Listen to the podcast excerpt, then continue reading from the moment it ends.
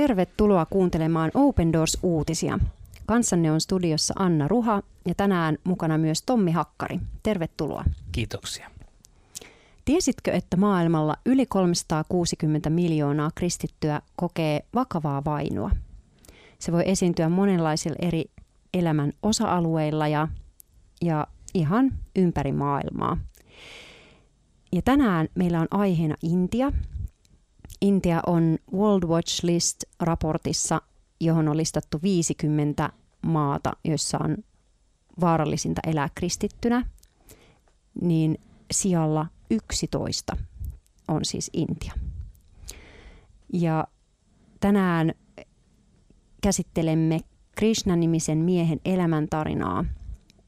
Hän kertoo, että elämä on ollut haastavaa siitä lähtien, kun hän otti Kristuksen vastaan. Mutta hän on kuitenkin kokenut selittämätön, selittämättömän suurta iloa, kun hän ajattelee kaikkia niitä hajasteita, joiden läpi Jumala on häntä hänen perhe- ja hänen perhettään johdattanut. Näin siis kertoo 40-vuotias intialainen pappi. Ja nyt Tommi, ole hyvä. Krishna asuu vaimonsa Ashan ja lastensa kanssa Etelä-Intiassa. Hänellä on siis hindutausta ja Jeesuksesta hän kuuli ensi kertaa kavereiltaan korkeakouluikäisenä. Hän kävi heidän kanssaan Jumalan palveluksessa ja alkoi lopulta itsekin uskoa Jeesukseen. Kun Jumala kutsui Krisnaa palvelukseensa, hän irtisanoutui työstä ja aloitti palvelutyön. Työn ansiosta syntyi hyvin nopeasti kasva pieni seurakunta. Samalla alkoi kuitenkin voimakas vastustus. Muutama kristinuskon vastustaja hyökkäsi seurakunnan kimppuun, ahdisteli ja hakkasi uskovia. Se hajotti seurakuntaa, eikä osa seurakuntalaista enää suostunut tulemaan takaisin kirkkoon. Vaikeana aikana Krishna ja Asha löysivät voimaa Jumalan sanasta.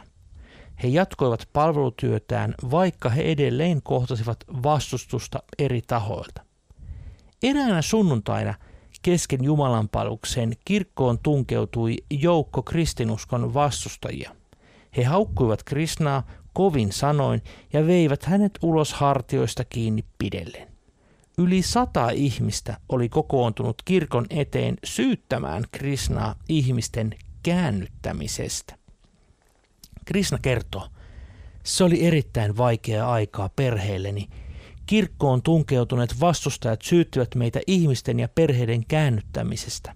He kävivät minuun käsiksi ja alkoivat hakata ja potkia minua. Sitten he raahasivat minut alas portaita, heittivät minut kadulle ja parjasivat kovin sanoin. Sain vammoja joka puolelle kehoa ja minuun koski. Hän jatkaa, vaikka kuin valtavaa kipua, olin erittäin huolissani vain vaimoni ja lasteni puolesta. En halunnut heidän kärsivän. Kipuni kuitenkin syveni nähdessäni, kuinka myös vaimoani potkittiin kun hän yritti tulla auttamaan minua. Murruin, kun näin lasteni itkevän avuttomina vieressä. Ashan juostessa auttamaan miestään yksi vastustajista hyökkäsi hänen kimppuunsa ja painoi hänet seinää vastaan ja potki häntä. Asha näyttää vammojaan ja kertoo kivun täyttämällä äänellä. Jonkin aikaa ennen hyökkäystä olin ollut leikkauksessa – tikattu haava vatsani alueella ei ollut vielä parantunut. Kun pahoinpitelijä paiskoi minua ja potki lähelle leikkauskohtaa, se alkoi välittömästi vuotaa verta ja minut valtasi hirvittävä kipu. Nähdessäni lastemme itkevän ja huutavan äitiä ja isää, pakotin itseni unohtamaan kipuni ja auttamaan lapsiani ja miestäni. Krishnan ja Ashan apuun tuli uskovia, jotka veivät heidät sairaalaan. Krishnan ollessa sairaalassa häntä vastaan nostettiin syyte tekaistuin perustein. Hänen väitettiin pakko käännyttäneen ihmisiä kristinuskoon. Myöhemmin nämä samat vastustajat uhkailivat Krishnaa sanoen, että hänen tulisi muuttaa pois paikkakunnalta tai seuraukset olisivat ankarat. Yksi poliiseista tuki Krishnaa ja varoitti hyökkääjiä. Hän auttoi Krishnaa tekemään valituksen näiden toimista. Silti Krishnaa ja hänen perhettään uhkaillaan ja häiritään edelleen. Vainon ja vihan keskellä Krishna sanoo, kun minua ja vaimoani hakattiin ja koko perhettä uhkailtiin, pohdin, miksi joudumme kokemaan näin paljon vaikeuksia, vaikka palvelen Jumalaa uskollisesti. Silloin muistin, mitä raamatussa sanotaan. Minut on Kristuksen kanssa ristiin naulittu. Enää en elää minä, vaan Kristus elää minussa. Sen elämän, jota tässä ruumiissani vielä elän, elän uskoen Jumalan poikaan, joka rakasti minua ja antoi henkensä puolestani. Uskomme, että Kristus elää meissä ja siitä olemme saaneet voimaa kestää vastustusta. Kristus yksin on meidän pelastajamme, julistavat Krishna ja Asha. Kun Krishna ja Asha joutuivat sairaalaan, Open Doorsin yhteistyökumppanit kuulivat heidän tilanteestaan. He lähtivät sairaalaan tapaamaan pariskuntaa ja päättivät, että järjestö auttaisi heitä sairaanhoitokulujen maksamisessa. Vainoista huolimatta Krishna ja Asha pysyvät vahvoina. Rukouksen ja sisun voimalla he aloittivat palvelutyönsä uudelleen. Krishna kertoo, Open Doorsin yhteistyökumppanit tukivat ja rohkaisivat meitä myös läpi koronapandemian. Vaikeuksien ja kamppailun keskellä Jumala ja hänen seurakuntansa tuovat lohtua ja vakautta. Open Doorsin yhteistyökumppanit auttoivat Krishna ja Ashaa hankkimaan myös kopio- ja laminointikoneen, jonka ansiosta he pystyvät ansaitsemaan rahaa ja elättämään näin itsensä. Nykyään Krishna huolehtii seurakunnan toiminnasta ja liike on Ashan vastuulla. He eivät koskaan ohita mahdollisuutta kertoa Jumalan varjeluksesta ja johdatuksesta.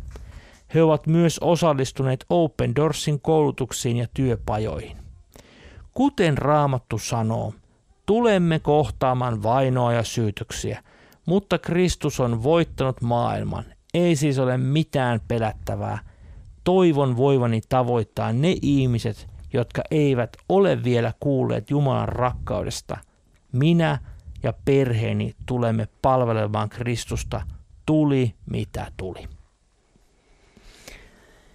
Tässä on kyllä monipuolinen ja koskettava tarina Intian, uh, Intian kristityistä ja uh, kuinka tosissaan heidänkin on tehtävä se päätös lähteä seuraamaan Jeesusta. Ja, ja samalla just se, mitä, mihin, mihin viittaavat Krishna ja Asha sanomalla, että mistä he sen voiman sitten saavat tämän kaiken niin kuin käsittämättömän ää, jotenkin suuren, suuren tuskan ja, ja keskellä ja siinä, kun niin monella eri tavalla on, on jotenkin ahdistettuna. Että he elävät Kristuksessa ja, ja haluavat häntä palvella. Se on, se on tosi puhuttelevaa meille. Kyllä. Tämmönen, me, tässähän oikeastaan niin kuin sekä tota niin Krishna että Asha molemmat murtuvat juuri nähdessään lasten avuttomuuden, kun vanhemmat on pahoinpidelty. Ja sen täytyy olla hyvin traumaattinen kokemus. Ja kyllähän tämmöinen niin kuin, toiminta niin kuin vääjäämättäkin niin kuin rikkoo ihmistä ja rikkoo ihmisen sielua myöskin. Ja, ja siinä mielessä niin kuin on on, on aivan mielettömän upeita, että mekin saadaan että Suomesta käsin olla myös auttamassa ihmisiä, jotka kokee tällaista väkivaltaa. Ja nyt on myöskin, niin väkivalta on aina väärin, mutta tässähän väkivallan syy on, on ainoastaan se, että he halusivat julistaa evankeliumia.